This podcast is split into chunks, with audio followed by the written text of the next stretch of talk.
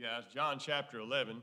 John chapter 11, we'll begin in verse 17. We'll pick up where we left off this morning. We'll overlap the passage of Scripture a bit to get the whole narrative of what happened uh, there at the family uh, in the household of Lazarus and Mary and Martha, and then, of course, at the graveside. Uh, some things we want to look at uh, in the second half of this narrative, some details uh, that we need. Uh, and if we don't need them now, we will need uh, some of these things we'll talk about uh, as we deal with some very familiar emotions uh, as we go into tragedy and trauma and sometimes grief. Uh, looking at uh, John chapter 11, verse 17, would you stand as the scriptures read, please? So when Jesus came, he found that he, Lazarus, had been already in the tomb for four days. Now, Bethany was near Jerusalem, about two miles away. Many of the Jews had joined the women around Martha and Mary to comfort them concerning their brother. Now, Martha, as soon as she heard that Jesus was coming, went and met him, but Mary was sitting in the house. Now, Martha said to Jesus, Lord, if you had been here, my brother would not have died.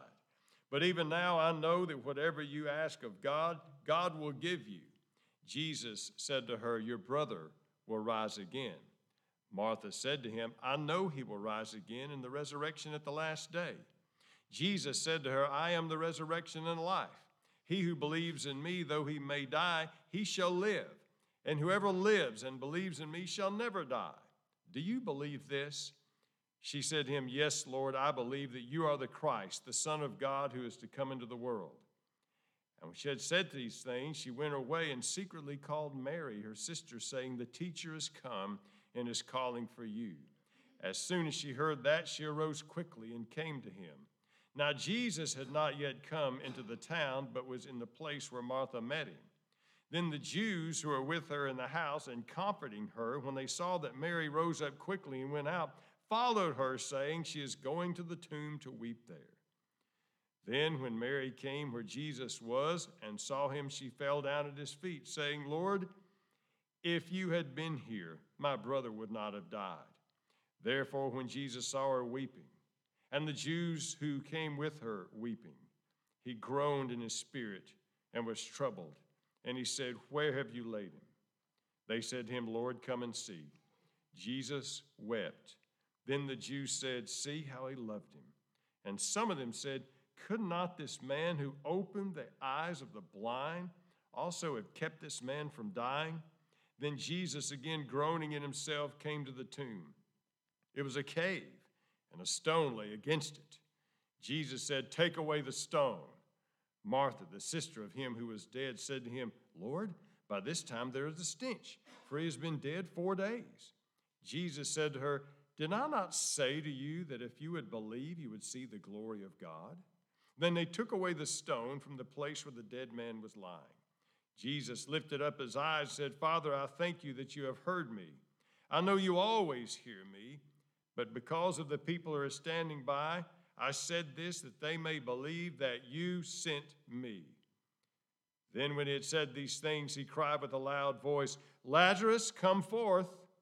And he who had died came out bound hand and foot with the grave clothes and his face was wrapped with a cloth. Jesus said to them, Loose him and let him go. Let's pray together. Father, we thank you for the word. We thank you for the reality of the resurrection, for the power of Jesus. We thank you that he is the resurrection and the life. Father, as we look at this passage of Scripture, we ask that these truths would find their way in our heart and then you would remind us of these things in the times when we need them the most. In Jesus' name we pray. Amen. You may be seated.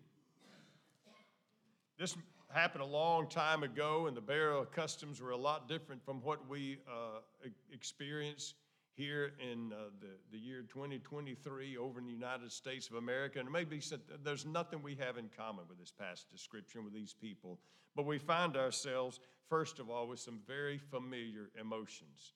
These people were in grief. They had lost uh, a brother and he had been sick for some time. We don't know how long, but we know it was, it was for some time because, of course, when they finally sent to Jesus, it was, it was getting serious. And whether it was a brief sickness or a long sickness sitting by the bedside of somebody that's seriously ill seems like a long time, and we know they had dealt with that. They had dealt with the grief of his death, and of course, all the things had to do with his burial. We have some familiar emotions, especially, and I mentioned this uh, briefly in verse 21. Martha said to Jesus, Lord, if you had been here, my brother would not have died. Her sister Mary echoes that same sentence in verse 32. So it tells me they were probably speaking along those lines and talking about this, and they'd probably said the same thing as they agonized over and over. If Jesus had just been here, if Jesus had been here, Lazarus would not have died. You see, the biggest word in this sentence, there's 12 words in this sentence. And the biggest word in this sentence is the one we use a lot if. If. If things had just been different, this wouldn't have happened. You see, a lot of times we use this word in our grief. I deal with grieving families quite a bit. A lot of times I hear this one word around gravesides, they're in the funeral home, as sometimes they're reflecting on what happened. And they reflect on what happened and they say, if things had been a bit different, if we had just called the doctor sooner, if we'd just gone to a different doctor, if they had just left the house a little bit later or a little bit earlier, the wreck wouldn't have happened. If, and on and on and on, that word haunts us and we reflect it and we replay it over and over. And then there's the if of regret. If I'd have just said something different. If I would have done something different. These are familiar, aren't they? Any of us have been with grief, we've used this word. If. It's part of our fragile condition. And of course, they knew that the biggest difference maker that they knew was Jesus. So when he came, they were just they were just letting them know that they knew that if he had been there, that he would have done something. He could have done something. He could have done what nobody would have ever done. And as part of our fragile condition, Jesus knows our broken hearts, as we mentioned this morning, and knows our frame. And our broken hearts require us to sort these things out. That's part of what we call grief work. And, and you can't shortcut this. Your, your mind has to, to reflect. We replay, and sometimes we, there's regret, but sooner or later, we readjust. But in order to readjust, our minds require this big if, and it's just part of human grief. Jesus doesn't scold them, he doesn't try to give them a lecture. And it, if there was any hint of irritation or, or regret that Jesus wasn't there, we don't know if there was or not, but even if there was, Jesus can take it. And God can take it when we realize and talk to Him God, this hurts and I don't like this one bit. And even if we're somewhat mad at God, God knows our frame. He remembers we're dust and He can handle it just as well tell God about it because He already knows our heart. But now she has a, a flicker of faith. Now, it's not a bold, shining light of faith. She doesn't come through like a, a, a beacon of hope.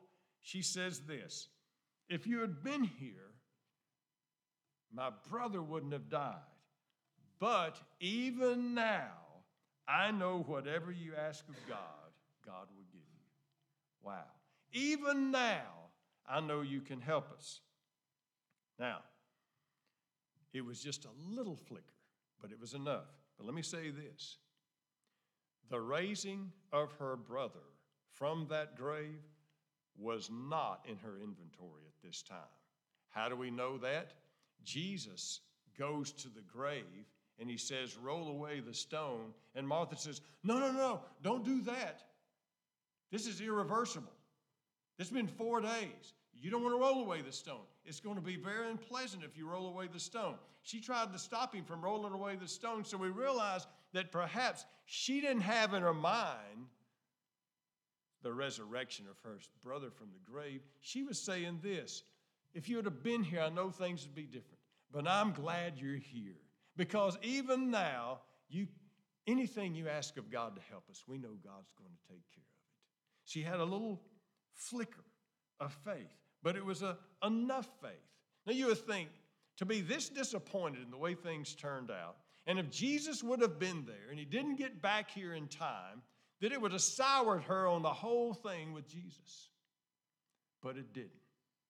She maintained her faith in Jesus, even in one of life's biggest disappointments. Where does this come from? We get the answer when Jesus says, Your brother will rise again. Martha said, I know he'll rise again in the resurrection in the last day. And, and the Jewish people knew there would be a resurrection. Job speaks of this and several other passages. They, they knew that there would be somehow, some way, they couldn't quite understand it. So she knew she'd see her brother again one day. And Jesus said to her, I am the resurrection and the life. He believes in me, though he die, he shall live. And whoever lives and believes in me shall never die. And then he says, Do you believe this? And here's the secret of that flicker of faith, even in life's darkest disappointment. She said, Yes, Lord, I believe you are the Christ, the Son of God who is to come into the world. You see, her flicker of faith could happen in the darkest of time because she had the foundation of faith in who Jesus is. She has accepted and believed that Jesus Christ is the Messiah, the Son of God to come into the world. She accepted him as Savior. She accepted him as Lord, King of King and Lord of Lords. She knew who Jesus was, and her faith was steadfast. So now she's facing the biggest storm she'd ever faced in her life and the biggest disappointment because, face it, Jesus was away when they really needed him the most. But even in this, she said, I know who you are, and I still cling to you as my Savior and Lord.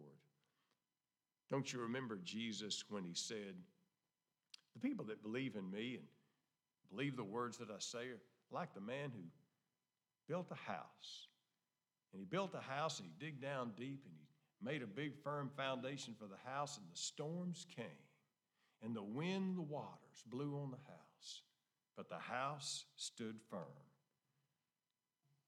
We find this in Matthew chapter 6 and several other passages in the Gospels.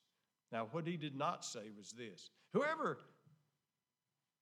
bases their life on me and believes in me, and whoever comes to me and believes in the words that I say, it's like a man who built a house. He digged down deep, and the foundation was sure, and he built this house, and there wasn't a storm hit the house. He said the storms came.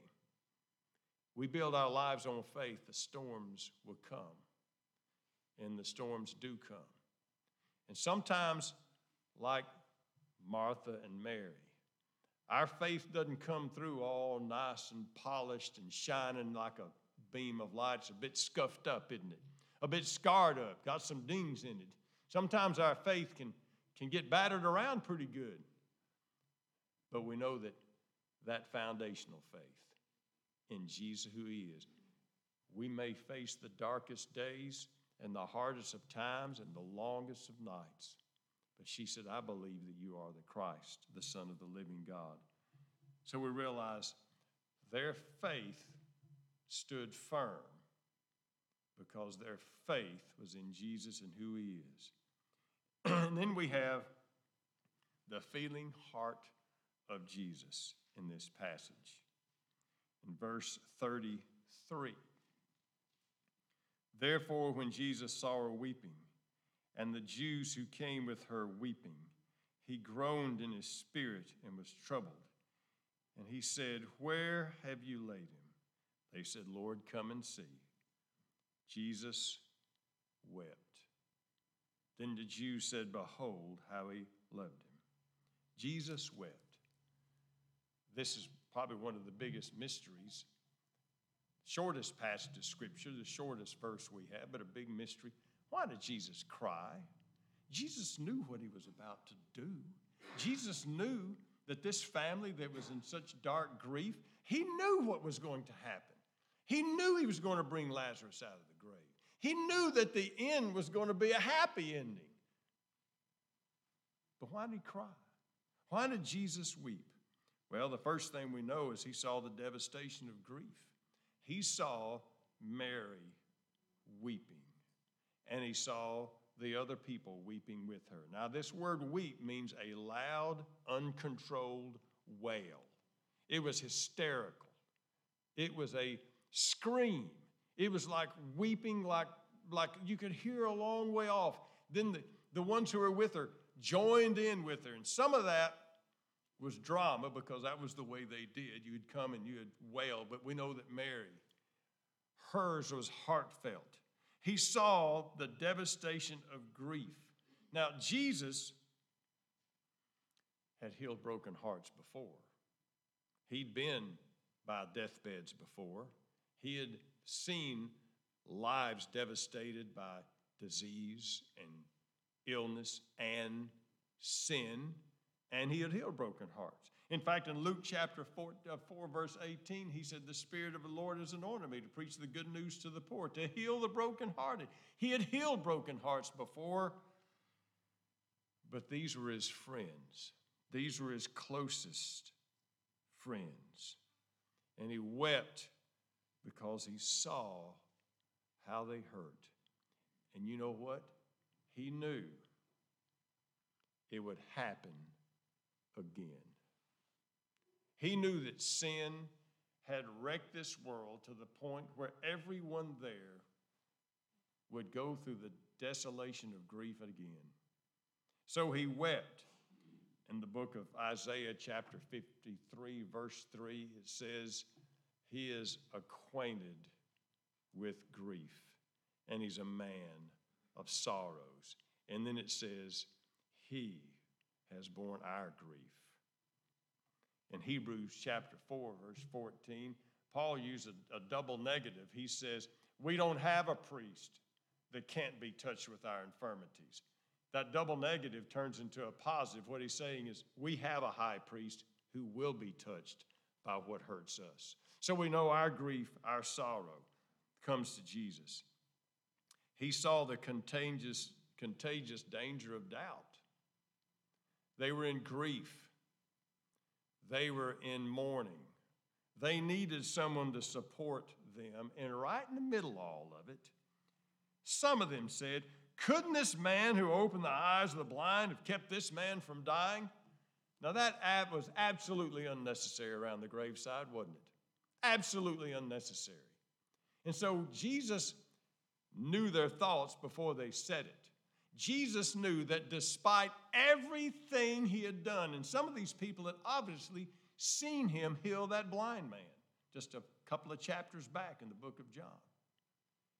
No, no matter what they had seen, Jesus still saw this doubt in their minds. They just refused to believe. Couldn't he have done something? And the, the word is, yes, he could have. He could have healed him from a distance like he had before. He could have hurried back and kept him alive till it came before. But as we mentioned this morning, he didn't do it that way because this was going to be far better to glorify God, to prove who he is. Could be something else. Jesus wept because of this.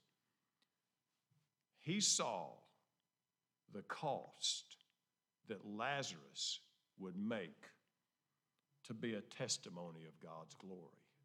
Lazarus was already in paradise. Jesus told the parable of the rich man and another man named Lazarus, not this one, said, and when he died, he was in Abraham's bosom. He was in what they call paradise. He was in a place of comfort. He was in a place of rest. He was in a place of, of no pain. He was in a place of absolute happiness. That's where Lazarus was.